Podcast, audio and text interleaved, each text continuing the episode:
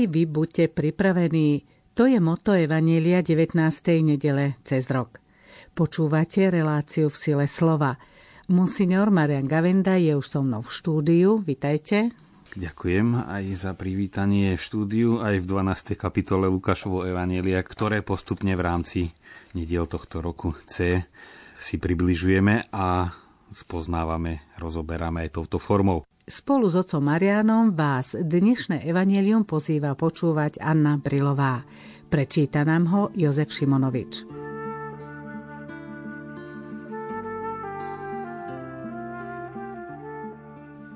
Čítanie zo svätého Evanielia podľa Lukáša. Ježiš povedal svojim učeníkom. Neboj sa, maličké stádo lebo vášmu otcovi sa zapáčilo dať vám kráľovstvo. Predajte, čo máte a rozdajte ako almužnu. Robte si mešce, ktoré sa nezoderú, nevyčerpateľný poklad v nebi, kde sa zlodej nedostane a kde moľ neničí. Lebo kde je váš poklad, tam bude aj vaše srdce. Bedrá majte opásané a lampy zažaté Buďte podobní ľuďom, ktorí očakávajú svojho pána, keď sa má vrátiť zo svadby, aby mu otvorili hneď, ako príde a zaklope. Blahoslavení sluhovia, ktorých pán pri svojom príchode nájde bdieť. Veru, hovorím vám. Opáše sa, posadí ich k stolu a bude ich obsluhovať. A keď príde pred polnocou alebo až nad ránom a nájde ich bdieť, budú blahoslavení. Uvážte predsa. Keby hospodár vedel, v ktorú hodinu príde zlodej, nedovolil by mu vniknúť do svojho domu. Aj vy buďte pripravení, lebo syn človeka príde v hodinu, o ktorej sa nenazdáte. Peter mu povedal, Pane, toto podobenstvo hovoríš iba nám, alebo všetkým? Pán povedal, kto je teda verný a múdry správca, ktorého pán ustanoví nad svojou čeľaďou, aby jej načas dával určený pokrm? Blahoslavený sluha, ktorého pán pri svojom príchode nájde tak robiť. Veru, hovorím vám, ustanoví ho nad všetkým, čo má. Ale keby si ten sluha v srdci povedal, môj pán voľa ako nejde, a začal by byť sluhov a slúžky, jesť, piť a opíjať sa. Pán toho sluhu príde v deň, keď to najmenej čaká a v hodinu, o ktorej nevie, oddelí ho a dá mu podiel medzi nevernými. Toho sluhu, ktorý poznal vôľu svojho pána, no nepripravil sa a nesplnil jeho vôľu, veľmi zbijú. Toho, ktorý ju nepoznal a urobil niečo, za čo si zaslúži bitku, menej zbijú kto mnoho dostal, od toho sa bude mnoho požadovať. A komu veľa zverili, od toho budú viac žiadať.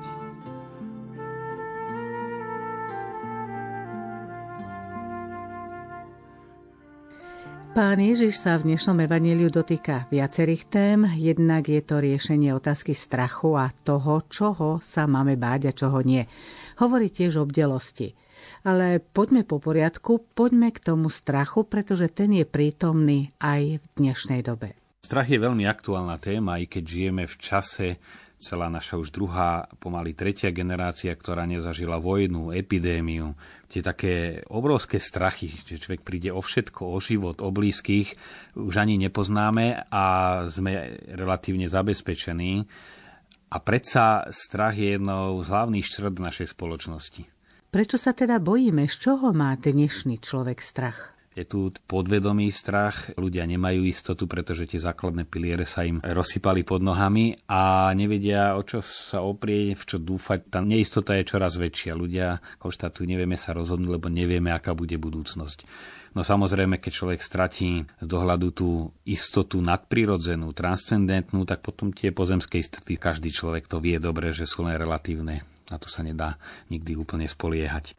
Bojíme sa napriek tomu, že Ježiš nám hovorí, neboj sa, malé stádo.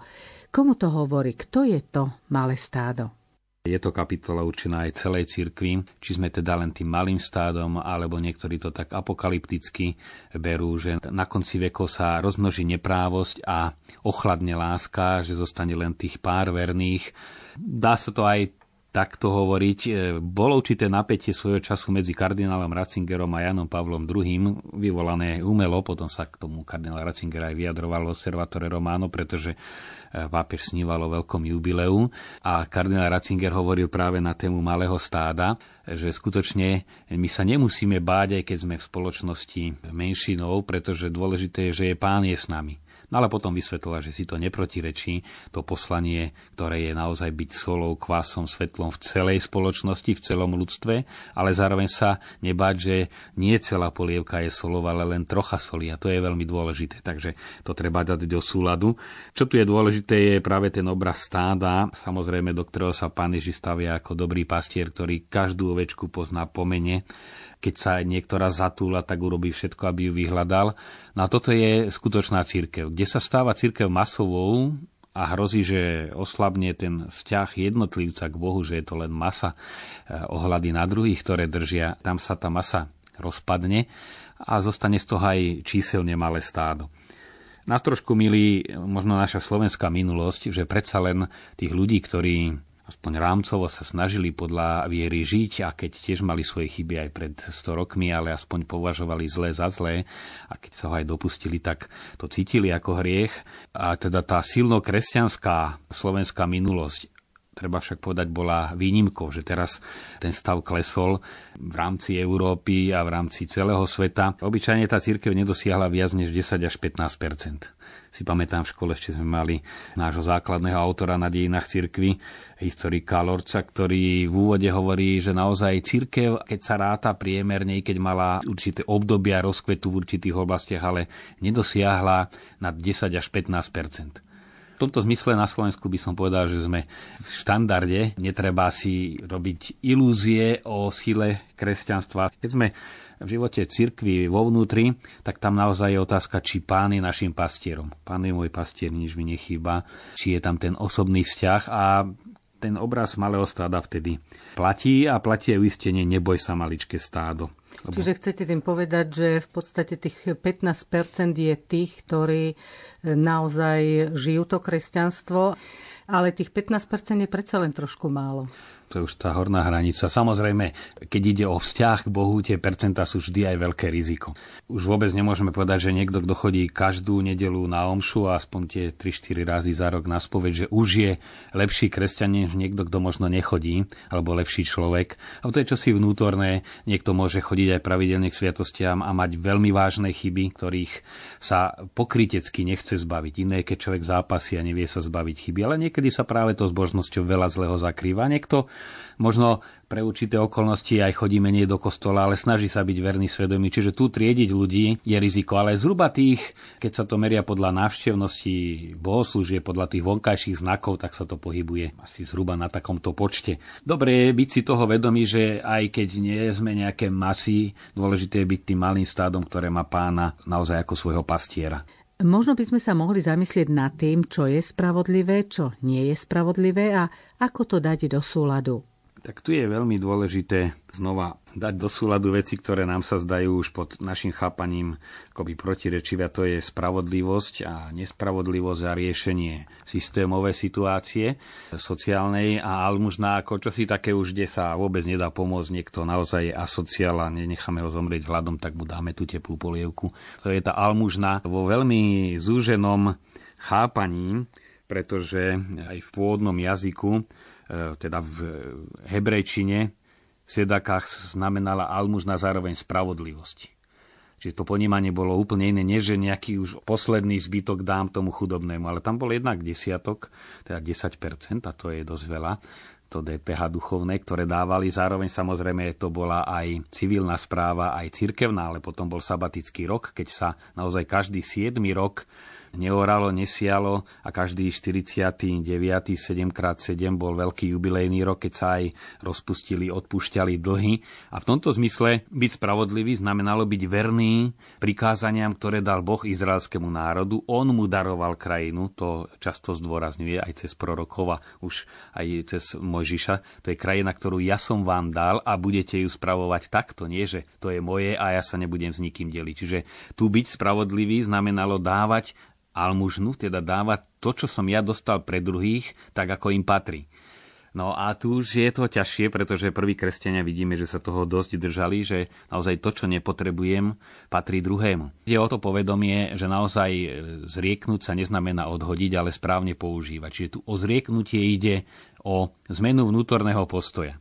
Nebyť naviazaný kým lipne na svojom, tak stále sa to v ňom búri. No a takisto aj kto lipne na majetku, a týka sa to samozrejme nielen kňazov, ale aj lajkov, možno predovšetkým lajkov, pretože v istom zmysle potrebujú zabezpečiť svoj život, svoju rodinu a tým pádom musia venovať tejto oblasti majetkovej veľkú časť svojho života a tam práve hrozí to riziko, že sa príliš upnú a nezostane im priestor na iné. A preto dať každému, koľko mu patrí podľa tej náboženskej spravodlivosti, podeliť sa, dať k dispozícii, napokon aj rozvíjať trebárs firmu, preto aby čím viacerým sa vytvorili ale dobré podmienky, aj finančné a mohli udržiavať svoje rodiny. To môže byť forma starostlivosti. Ale ako sa človek upne len na vlastné zisky a zamestnanci sú naozaj na minime alebo poberie príspevky e, od štátu za vytvorenie miesta a potom e, tam ešte cez sociálny úrad zase, že rieši problém nezamestnanosti a ľudí drží na minime a neodvádza ani základné odvody pre nich, keď im zdanlivo dá na ruku trošku viac, to čo vieme, že sa po Slovensku robí. To už samozrejme je hrubé porušenie tejto zásady.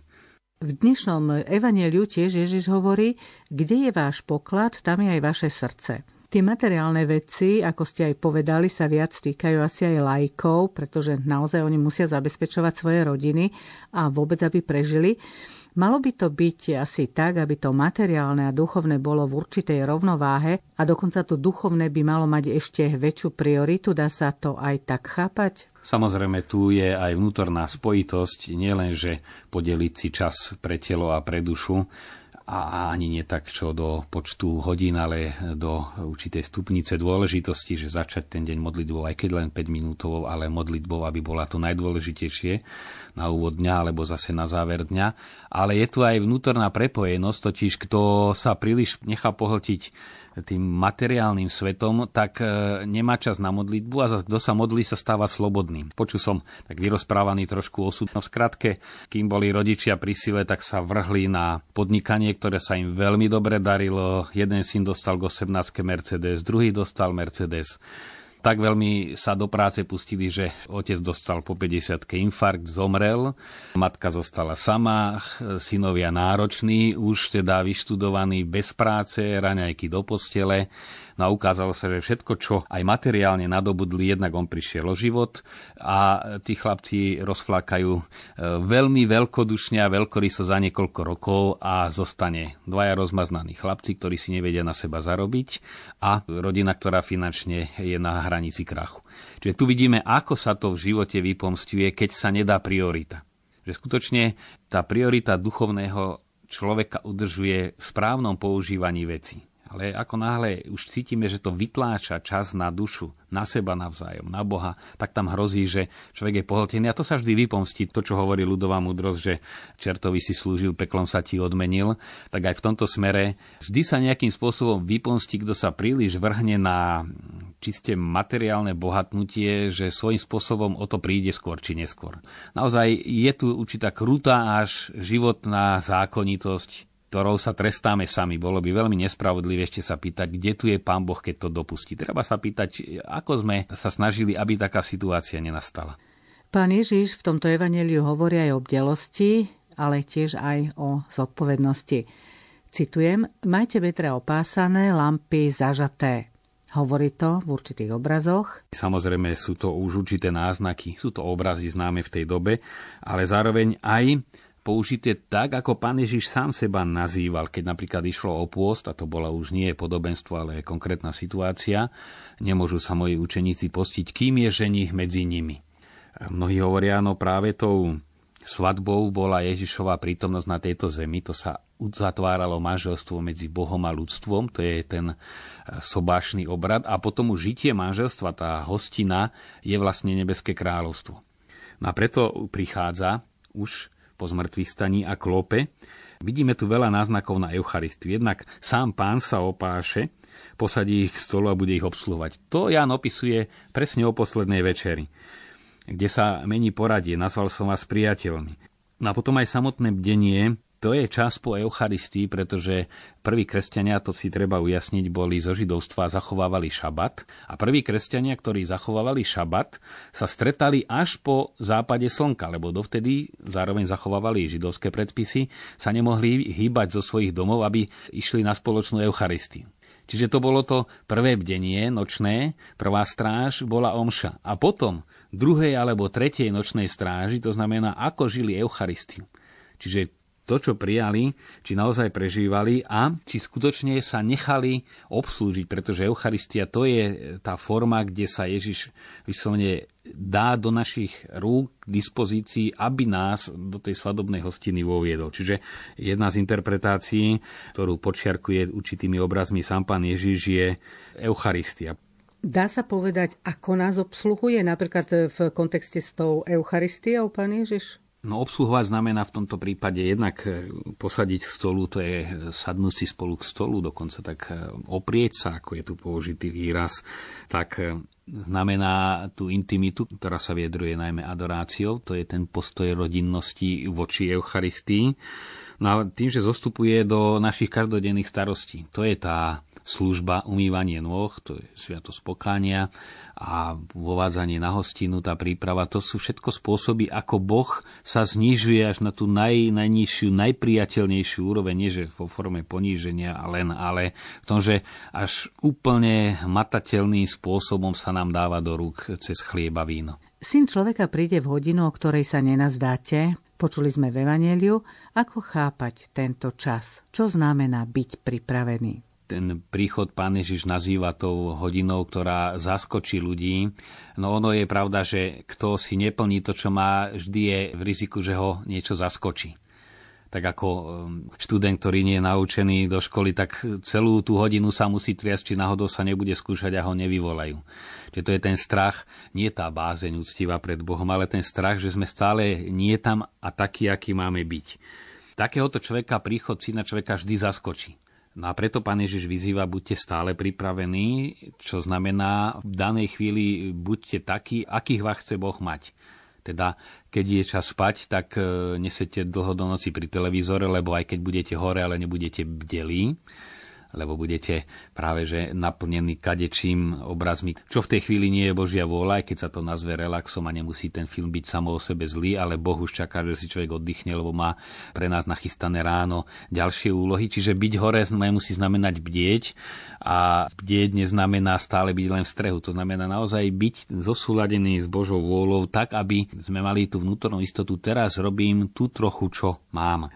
Vyšla taká tenká knižka iba dnes, kde je zhrnuté desatoro pokoja pápeža Jana 23. A on si veľmi často a rôznych súvisoch práve kladie ten dôraz na to iba dnes.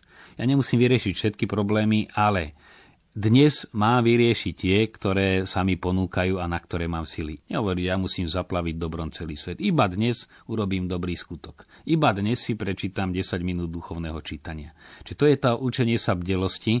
Jednak si človek uvedomuje tú neopakovateľnosť každého dňa a, a zároveň je naozaj citlivý. By som povedal jednu situáciu práve z dnešného dňa, sa chcela porozprávať jedna pani, že nemôže spávať. No pointa je, keď odchádzala na dovolenku, istý kolega, tak cítila, že sa chce porozprávať, ešte cítila a svedome hovorila, mala by si mu zavolať, asi niečo od teba potrebuje. No cítila to, ale tak ako jednu z mojich vecí ešte nemala jeho číslo, nebudem sa vtierať a nebudem a v takomto rozpoložení odišla, no a keď sa vrátila, našla na chodbe parte, že už je aj pochovaný.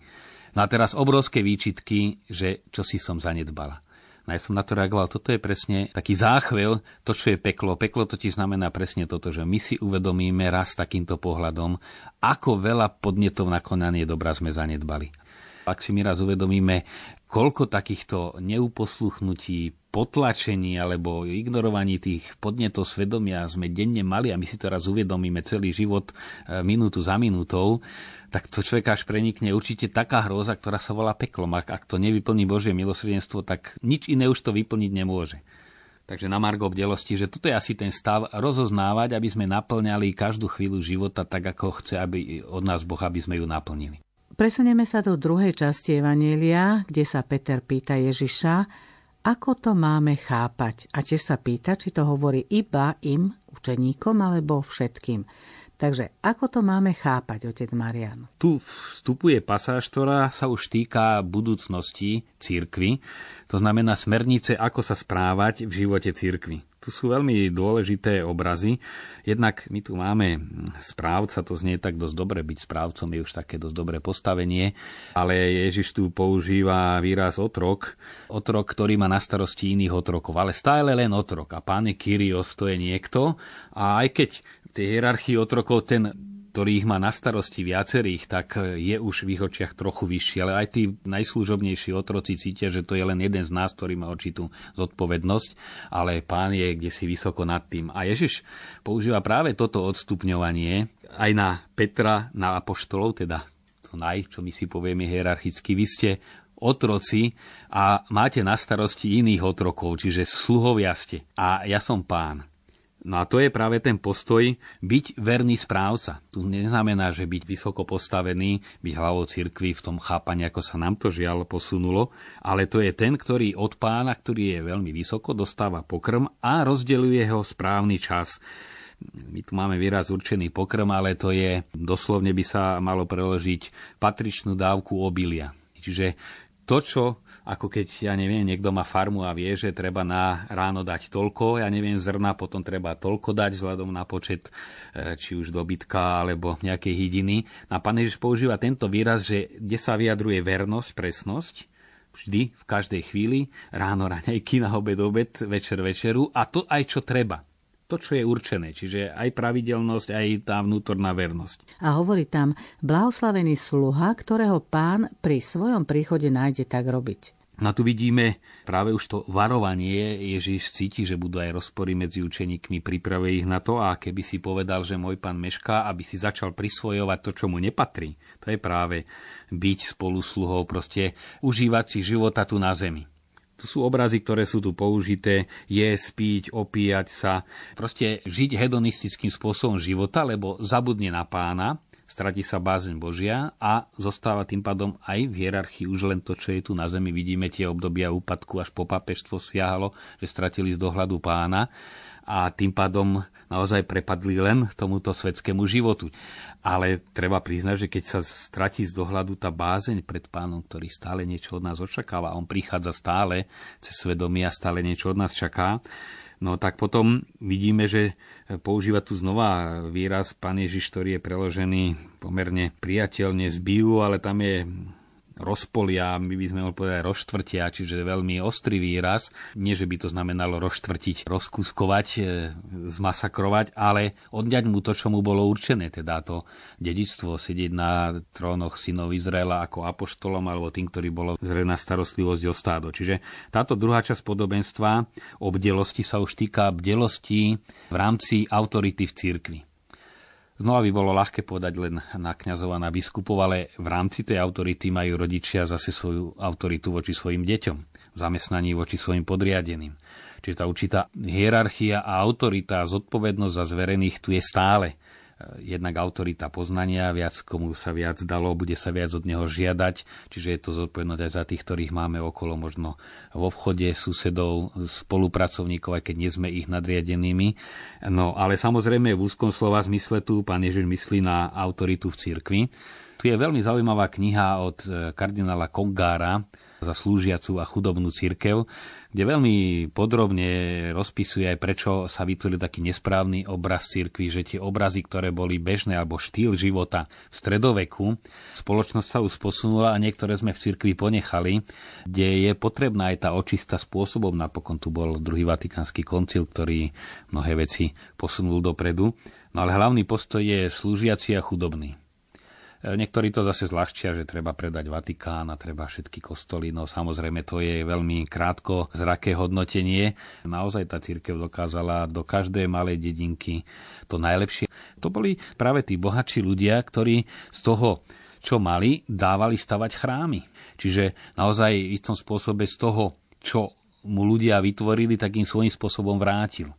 No, či naša vláda toľko percent vracia na pozdvihnutie človeka kultúrne a duchovné a to už by bolo na diskusiu samo o sebe. Ježiš tu tiež hovorí, komu bolo veľa dané, bude sa od neho veľa požadovať. Je to v rôznych oblastiach, alebo sú to konkrétne oblasti, takže v akých oblastiach platí to, čo povedal pán Ježiš? brať práve tú výzvu, komu bolo veľa dané, bude sa veľa požadovať nielen v autorite cirkvi, ale dar ako dar poznania že naozaj to, že my sme dostali dar viery, jednak sami pred sebou zodpovedáme, čo s ním robíme, to, že sme boli vedení k viere, že sme ozaj boli pripravení na sviatosti. Aj sme ich začali, keď ich človek stratí, bolo ti veľa dané, no ale postupne si to zanechal.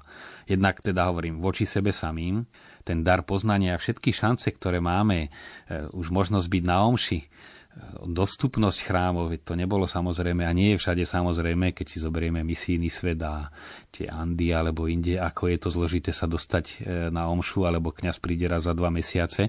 Čiže nám je veľmi veľa dané. Literatúra, ktorú máme hodnotnú pre všetky kategórie, aj vekové, aj intelektuálne, to všetko nám je veľa dané. Čiže ako si tým poslúžime v raste našej viery a potom veľa dané voči druhým ak my vieme, čo životu slúži, čo neslúži, že tú najhlbšiu túžbu duše nemôže nič iné naplniť len Boh a necháme ľudí, ako sa sami seba klamú a tým seba klamaním si ničia život, no to je to, čo sa bude požadovať. Budeš vydávať aj počet za svojho brata.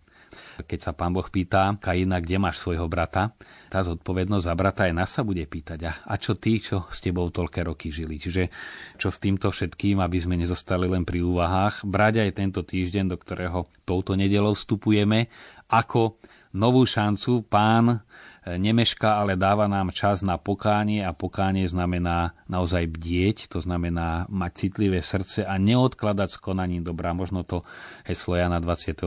iba dnes iba dnes si dám záležať na e, príjemnom správaní, iba dnes e, spravím aspoň jeden dobrý skutok, niečo dobrého blížnemu, iba dnes si aspoň 10 minút niečo duchovné prečítam, lebo ako potrebujem jesť, musí sa sítiť aj moja duša. Proste neodkladať s konaním dobra, lebo odkladanie spôsobuje, že nie sme tam, kde máme byť a v tom prípade nás vždy ten ženich, ktorý prichádza a prekvapuje, zaskočí, tak aby nás našiel takých a tam, kde máme byť. Či už ste dnešnú reláciu v sile slova počúvali v nedeľu o 10. dopoludnia alebo v repríze v pondelok o 13. hodine 30. minúte, sme radi, že ste boli s nami. O týždeň sa na vás opäť tešia otec Marian Gavenda, Jozef Šimonovič, Matúš Brila a Anna Brilová. Prajeme vám požehnaný týždeň.